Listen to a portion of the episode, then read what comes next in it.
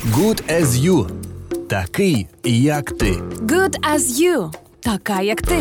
Good as you. Відверті думки незвичних людей. Усім вітання, в ефірі проект Good as you. Це проект, в якому ми говоримо про доступ до прав, говоримо про толерантність і також дуже часто говоримо про ці всі речі в контексті ЛГБТ-спільноти. І тими викликами, з якими стикаються не тільки ЛГБТ-спільнота, але й ми всі вільне, толерантне, відкрите суспільство. Принаймні, ми так хочемо його таким бачити і зробити. Мене звати Христина Петрик, Вітя Бревіст сьогодні мій співведучий. Добрий вечір, ти сьогодні в ударі. Дякую. Поспала нормально, знаєш. І в нас сьогодні цікава гостя. Це координаторка групи громадського спостереження ОЗОН Центру громадянських свобод, даруйте, Любов Галан. Вітаємо тебе. Доброго ранку. Любов веде тренінги із громадського контролю дій поліції. По суті, вона працює із поліцією, і з тими людьми, які хочуть краще розуміти, як працює поліція, які в неї є повноваження і які є інструменти для того, аби контролювати дії поліції. І, власне, ми сьогодні поговоримо про те, що коли з поліцією в реальному житті зіштовхуємося, то насправді не завжди знаємо, що можемо, які маємо повноваження і де є межа правової дії поліції.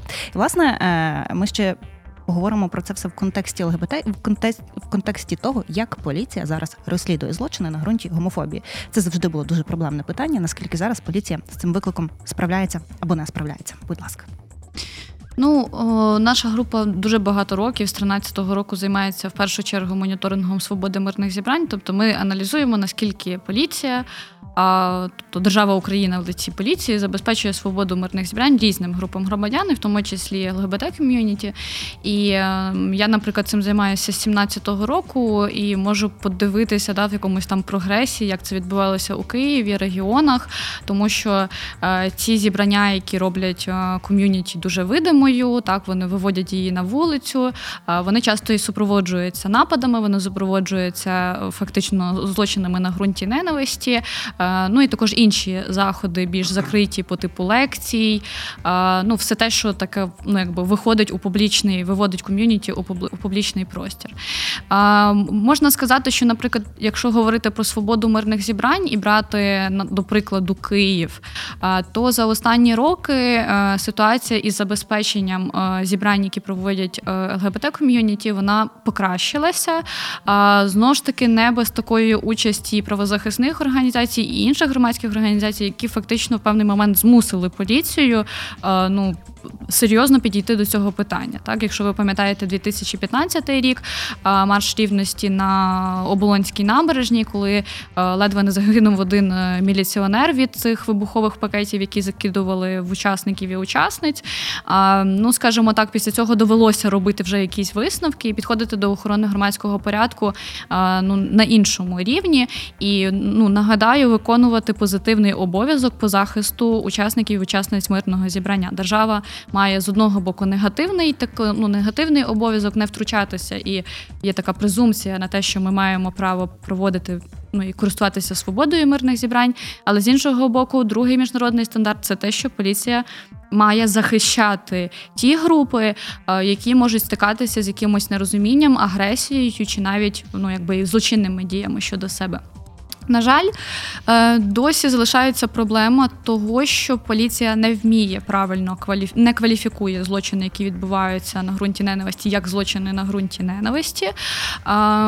Велика кількість правозахисників, правозахисниць, ну, намагаються різними просвітницькими заходами, ну там адвокаційними заходами роз'яснити, у чому важливість, так, цієї кваліфікації, але досі а, з цим бувають проблеми.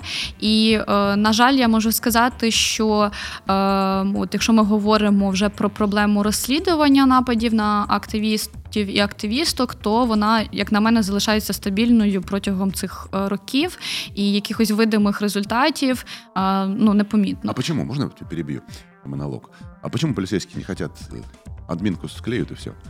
Ну, там, по-перше, не завжди адмінка, тобто, якщо ми говоримо про так зване сафарі, це переслідування людей з метою нападу після проведення мирного зібрання, то це і завдання і легких тілесних, і, і тілесних ушкоджень середньої тяжкості, це і залякування постійні, тобто, ну, це вже навіть інколи на межі з криміналом, коли ми говоримо, наприклад, про Харків Прайд цьогорічний і проведення маршу рівності там, то я нагадаю, що група, ну, мабуть, більше з п'ятдесят осіб переслідувала а, людей, яких вона вважала учасниками і учасницями. Ну, тобто ми навіть не знаємо, чи ці люди брали участь у марші рівності і фактично вчиняла фізичний напад. А, чому вона не хоче цього робити? Бо я, чому я згадую Харків Прайд, там на даний момент, за моєю інформацією, бо я насилала запит у поліцію, встановлено лише одного нападника, нібито. Я, я не знаю, насправді, чи ця людина навіть там була, ми зараз намагаємося це встановити, і яку звинувачують у груповому хуліганстві. Так? Тобто встановлена одна людина, я розумію, що якби якість цього розслідування, вона є низька.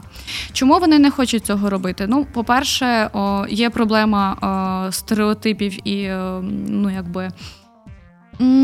спротиву всередині системи частини поліцейських, тому що, ну, якби, якщо ви стикаєтеся з поліцейськими, які займаються охороною громадського порядку, і особливо в регіонах, Київ вже так потрохи, якби, розвивається, ми дуже часто стикаємося з таким, ну, гомофобним ставленням до учасників, учасниць. Інколи ми фіксуємо дискримінаційні якісь висловлювання, вигукування. А, ну, якщо ви помітили, багато поліцейських з поліції особливого призначення на таких заходах постійно перебувають у масках, так? Тобто демонструючи те, що їм якби соромно, ну, фактично соромно їм там перебувати. Це дуже а, ну, неприємний такий досвід. То це не є елементом якогось захисту? Ні. Ні, це їхній вибір такий? Так, це їхній вибір, та, такий. І е, ми помічаємо, що е, коли починає рухатися колона, вони одягають маски для того, щоб не потрапити на камери, ну, коли фотографують фотографи, для того, щоб їх, ну, якби... Та їм стидно, що їм нічого. Так, да, да, да, да. Це, ну, якби, і тому що поліція дуже глибоко маскулінізована, така структура з дуже е, субкультурою такою маскулінною, яка, ну, схожа на більшість, так, е, в нашому пострадянському просторі таких маскулінних груп. По-друге, це афілійованість деяких груп нападників до, у, ну, скажімо так, під вплив міністра внутрішніх справ або афілійованість їх у роботу, ну, різних структур у складі Міністерства внутрішніх справ. І, ну, я думаю, що такий така індульгенція, яка їм це дає, вона теж на це впливає, тому що, ну, якби, за них, я так розумію, хтось тягне слово всередині, і е, більшість людей, яких, ну, якби, легко ідентифікувати, е, які роблять це, скоюють це кожного року, ну, там, ми там знайомі з ними, да, в обличчя їх бачили, знаємо, е, не притягуються до відповідальності, і е, це, ну, якби, інколи це перетворюється на деяких мирних зібраннях, це цілий театр якийсь такий, да, який розігрується. І здебільшого ми знаємо, що з тих, хто можуть вчиняти такі дії, ми розуміємо, що мало хто з них будуть притягуватись до відповідальності. Є, існує, якби, вплив міжнародних донорів, міжнародні донори, великі міжнародні організації, які фінансують реформу, так, які, якби, є, від яких залежить, да, багато у тому, що буде з національною поліцією, вони, звичайно, впливають. І е, я думаю, що багато речей вже змінилися за рахунок їхнього такого, ну, якби, їхнього тиску на уряд України, зокрема на Міністерство внутрішніх справ, е, але якогось такого бажання всередині структури його... Я, я не бачу цієї мотивації розслідувати, і для них це не є першочерговими якимись такими злочинами, і, ну, зазвичай вони перетворюються в так звані висяки, да? Тобто це справи, які висять, і ніхто їх расследовать, на жаль, не хочет. А можно я спрошу вот практический mm-hmm. пример, да, значит, мальчика с крашенными волосами, да, где-то побили. Просто побили, это значит просто хули... хулиганство, да, как это называется. Mm-hmm. А если его побили и кричали при этом «смерть пидорам», mm-hmm. это уже другая статья. Mm-hmm. И, и им не хочется возиться с этим просто, может быть. Е, ну, якби, як, в чому, ну, якби можна сказати, що є проблема загальна у тому, що слідчі, справді, слідчі оперативники дуже перевантажені. Тобто наше кримінально-процесуальне законодавство, воно а, не дуже реформоване, і вони займаються, знаєте, один слідчий може займатися від там, пошуку краденого телефона до дійсно розслідування нападу. Звичайно, така проблема є. Але е, мені здається, що злочини на ґрунті ненависті – це е, ну, якась така... Це такі дуже суспільно кричущі злочини, да, по яких, до яких увага держави має бути особлива. Так? Тому що, знову ж таки, якщо люди будуть боятися виходити на мирні зібрання, брати участь в заходах чи взагалі ну, якби демонструвати свою ідентичність, ну, то ми будемо скочуватися в ситуацію ну, якби страху постійного. Побутове хуліганство, злочинність, вони ну, якби не існує ідеальних суспільств, де цього немає, не існує повного його відсотка, там, сто відсотків розслідування злочинів.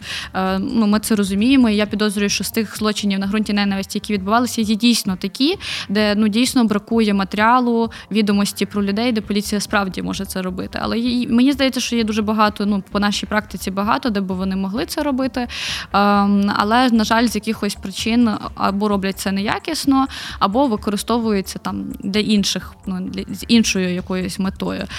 Але ну, по, по мої, з мого такого досвіду роботи з поліцією а, а, інколи такі справи проти певних членів певних організацій, які здійснюють такі напади, потім а, ну, якби вони залишаються, папочка залишається у столі, на столі, але вона використовується як такий шантаж там, з метою якихось домовленостей там, і так далі і тому подібне.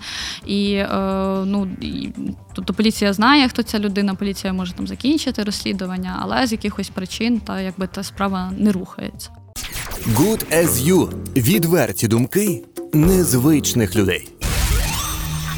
А как действовать человеку, которого вот, ну, вот побили, мальчика с крашенными mm-hmm. волосами, да? Ну и полицейские положили эту... Угу. Эту бумажку в дальній ящик, і що ми далі робити? Кому жалуватися йти? Е, ну, моя порада – це, звичайно, йти до правозахисних організацій. Так? Тобто правозахисні організації мають досить довгий е, досвід. Е, по-перше, вони зможуть дати безкоштовного адвоката.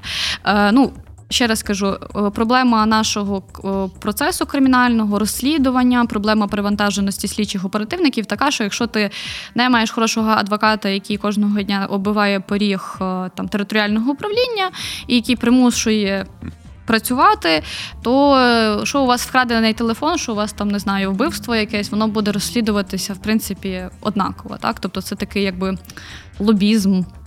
Це не дуже правильно, очевидно, але якщо ми хочемо дійсно довести справу до кінця, на жаль, в Україні потрібно мати підтримку адвокатів і правозахисників.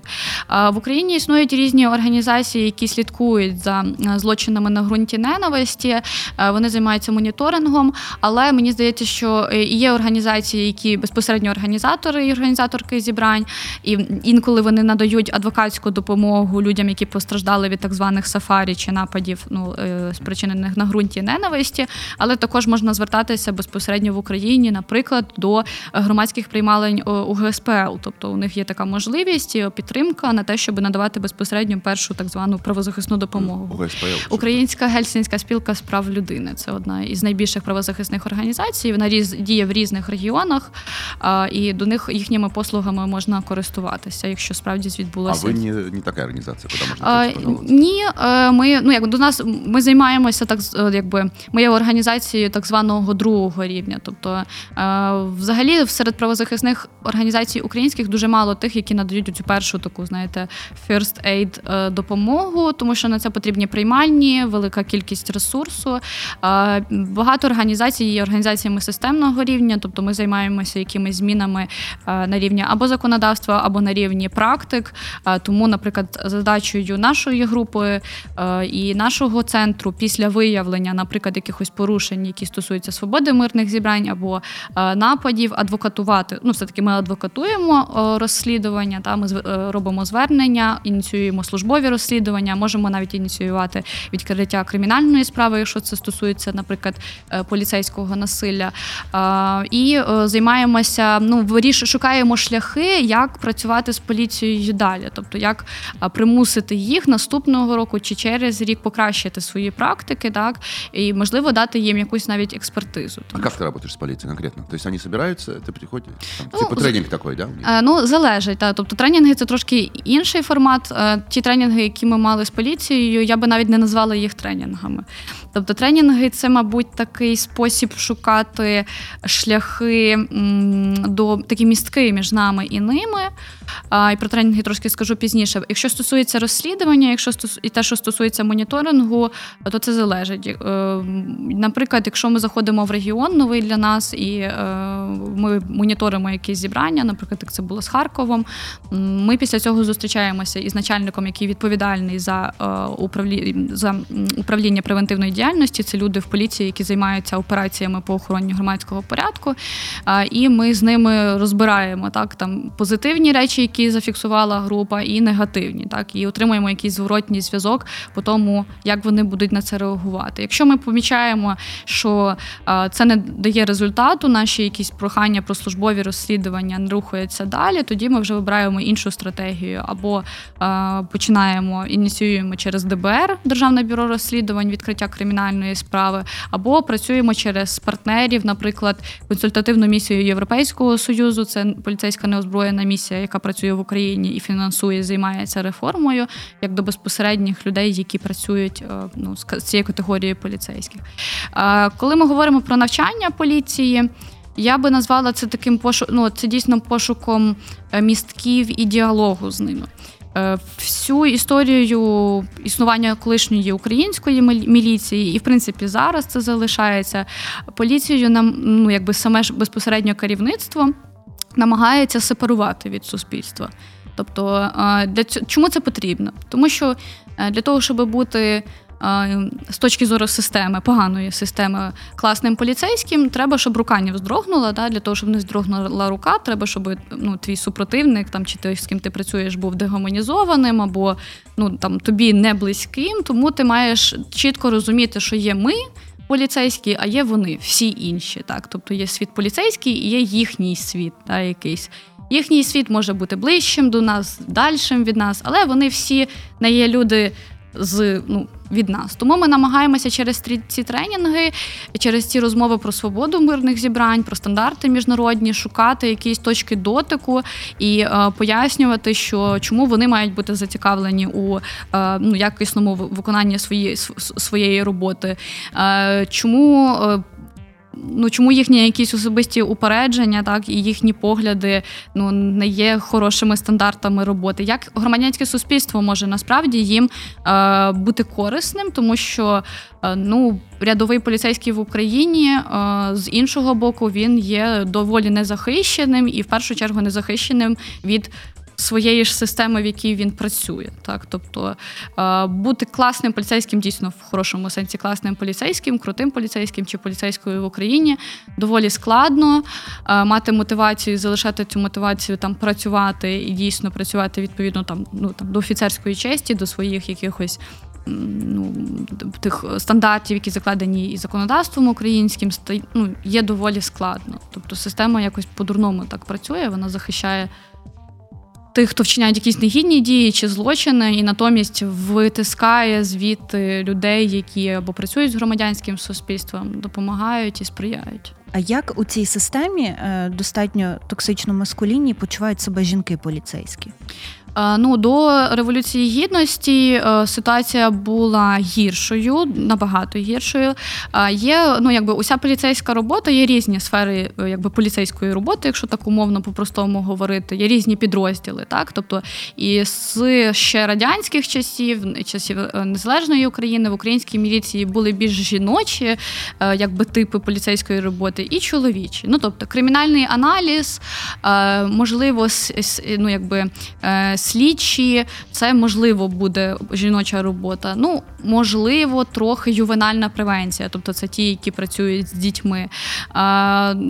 Або якісь посади, які пов'язані з кадровим забезпеченням, тобто організаційним забезпеченням роботи поліції, вони були нормальними для жінок. Якщо ви пам'ятаєте колишні, там, наприклад, такі підрозділи, як Беркут чи Титан, тобто ті, які займалися якимись силовими діями, це було неприйнятно взагалі говорити говорити про присутність там е, жінок. Була колись, якщо ви пам'ятаєте, патрульно-постова служба ППС, да, яка реформована була в патрульну поліцію згодом, там теж не було жінок. Тобто присутність жінок у поліції була максимально низька. І часто, коли от я запитувала в колишніх міліціонерів, ну, якби в чому проблема? Типу, ну, якби все-таки рівень навичок, це про рівень навичок, та, а не про якісь фізіологічні особливості. Тоді я чула звинувачення, що ви не жалієте жінок, ви не жалієте, ви їх не любите, тому ви хочете, щоб вони займалися такою от жорстокою, жахливою роботою. А, ну, взагалі, колишня міліція, вона має дуже багато стереотипів. Цей, ну, якби, початок реформи, яка не відбулася, фактично, створення патрульної поліції, вона порушила дуже багато ментальних кодів колишньої міліції. Крім того, що жінки почали працювати. Наприклад, поліцейські, з'явилися поліцейські з бородами і тату. Для колишнього mm-hmm. міліціонера це просто ну, неприйнятно, щоб міліціонер мав бороду чи тату, тому що для нього це ознака оцього чужого злочинного світу. Тут з'явилися поліцейські з бородами і тату. З'явилися жінки. Перш, ну, патрульна поліція, по-перше, і з таких умовно силових підрозділів поліції, де перша з'являється у нас жінки, це групи тактико-оперативного реагування патрульної поліції, це підсилення патруля, так звана група ТОР, де жінки працюють на рівні з чоловіками. Стосовно, ну, якщо говорити про міжнародну практику, то нібито вважається, що присутність жінок, ну і так справді підтверджено і дослідженнями, присутність жінок у структурі, вона дозволяє порушувати оці от коди агресивно-маскулінні, які, очевидно, впливають на роботу поліції, не роблять її ефективнішою. Єдина от моя, ну, якби, моє таке побоювання і те, що є точкою росту у питанні, ну, якби, заохочення, залучення жінок до роботи поліції, це під, ну, це те, це брак їхньої підтримки, поки вони там працюють. Тому що жінка, яка потрапляє туди, вона все одно стикається з е, упередженнями, вона стикається з якимись недоречними постійними коментарями або з боку її керівництва, або інших підрозділів, якщо вони координують свої дії. І е, ми помічаємо таку тенденцію, що жінки самі перебирають якісь такі е, форми спілкування або поведінки агресивних, е, якби, чоловіків, колег, так, і е, ну, якби, ми навіть фіксуємо інколи досить високий рівень насилля з боку е, жінок, і мені здається, що це через те, що їм, якби, постійно треба повод... доводити, так, що вони, ну, можуть на рівні з чоловіками працювати і роблять це не гірше, бо це, ну, якби, справді відповідає дійсності. Тому те, що є точкою росту, і те, чим займаються такі організації, ну, мали би займатися, як там е, Організація жінок-правоохоронець українська, це от підтримка їх і створення для них комфортної, комфортного середовища, де їм не потрібно буде кожного дня доводити, що вони можуть тут працювати, і сорі, відтискаються від підлоги, ну, інколи набагато краще, ніж переважна більшість їхніх колег поліцейських. А ти можеш себе представити, що коли-небудь все-таки на ЛГБТ на марше рівності, да, будет участвовать маленькая, небольшая колонна полицейских ЛГБТ, а, девочки, мальчики. Я думаю, ну, в нас в Україні з чим буде, якби, з чим є проблема? Пожарники, по-перше, там всі. Ну так, наприклад, як у Швеції. А, в Україні з чим є проблема? По-перше, а, а, взагалі вважається, і це неправда, тобто керівництво поліції вводить своїх працівників в оману. Я наголошую на це, про те, що поліцейські не мають права взагалі брати участь в мирних зібраннях. Тобто їм, ну, дійсно, в статті в законі про поліцію прописано, що поліцейські не мають права страйкувати. Є різна практика за кордоном, чи можна страйкувати, чи ні, але мирні зібрання – це, в принципі, ну, це свобода людини і вільний від роботи час. Поліцейські можуть брати е, в цьому участь, якщо хочуть. Але е, страх настільки сильний, що переважна більшість взагалі не хочуть е, якби цього робити, бояться і говорять про те, що, якби, вони цього ніколи не зроблять. Тому, мені здається, треба буде починати з того, да, що взагалі е, брати участь в зібраннях – це добре, але я думаю, що це е, якби... Реально це... Я не знаю, на, на скільки років. Останні тенденції, які зараз відбуваються, ну, зважаючи на дуже сильний політичний вплив міністра внутрішніх справ, і ті тенденції, які тягнуться, ну, скажімо так, стосовно, я би сказала, такої ліберальної публіки, да, це там оці от історії про соросяток, про закордонних донорів, там західні цінності. Я не знаю, і зараз на цей момент не можу казати такого, але в мене є підозра, що, можливо, Україна може зробити трохи відкат назад, так? І тоді ця перспектива, вона ще більше продовжиться. Good as you. Відверті думки незвичних людей. Два роки тому я би сказала, що ця перспектива більш ніж реальна. Зараз я вже не впевнена, тому що система повертається, на жаль, до гірших своїх зразків, там, розливу дві тисячі дванадцятого-тринадцятого року, і серед них і гомофобія, і, і в мене є одне, от, який ризик для мене дуже страшний. Це те, що можуть піти західні донори, і всі пілотні проекти, всі ці тренінги про толерантність, і оця вся красива обгортка, насправді, яка поки ще залишається обгорткою і не стала практикою реальною, вона зникне. І нам доведеться починати з нуля. Тому що, знову ж таки, мотивації всередині структури мало. Тобто її ще потрібно вирощувати, підтримувати і робити от щоденною практикою. І наостанок, а як ви примушуєте поліцію слухати? Іти на діалог? Які точки дотику шукаєте? Чому вас не посилають? Чому нас не посилають? Ну, тому що ми багато з ними працюємо разом. Ну, дуже складно. Знаєте, спостерігачі і спостерігачки – це люди, які приходять на моніторинг мирних зібрань і разом з поліцією можуть по вісім годин стояти в полі. І коли ти по вісім годин стоїш разом з ними, і ти дивишся на їхню роботу, і ти знаєш якісь такі більш вже людські моменти того, як вони працюють, тобі дуже складно не знайти з ними спільну мову. Тобто ми знаємо всі горічі і обіди поліцейських, які працюють, ми знаємо, як вони живуть, їхнє ставлення до них, і ну, якби це є таким містком до... Ну, до розуміння того, що громадянське суспільство не виходить з тези про те, що всі мінти козли і всіх їх треба, о, значить, тільки о, судити, там, звільняти, і взагалі нам поліція, мабуть, не потрібна. Ми виходимо з того, що просто робота поліції, по-перше, має бути краща, а по-друге, її забезпечення, навіть матеріально-технічне, захист їхніх прав має теж покращуватись, тому що незахищений, озлоблений поліцейський – це, ну, якби, той гірший поліцейський. Дякую. Ми сьогодні підняли хорошу тему – поліція і права людини, і в тому числі і ЛГБТ-спільноти. Дякуємо нашій гості. Це Любов Галан, координаторка групи громадського спостереження ОЗОН Центру громадянських свобод. Дякуємо за актуальну тему і те, що ви займаєтесь. Спасибо большое. Це був проект Good as you. Ми говоримо про толерантність, про доступ до прав. Я Христина Петрик, Вітя Бревіс. Прощаємося з вами. Почуємось. Good as you. Такий, як ти. Good as you. Така, як ти. Good as you. Відверті думки незвичних людей.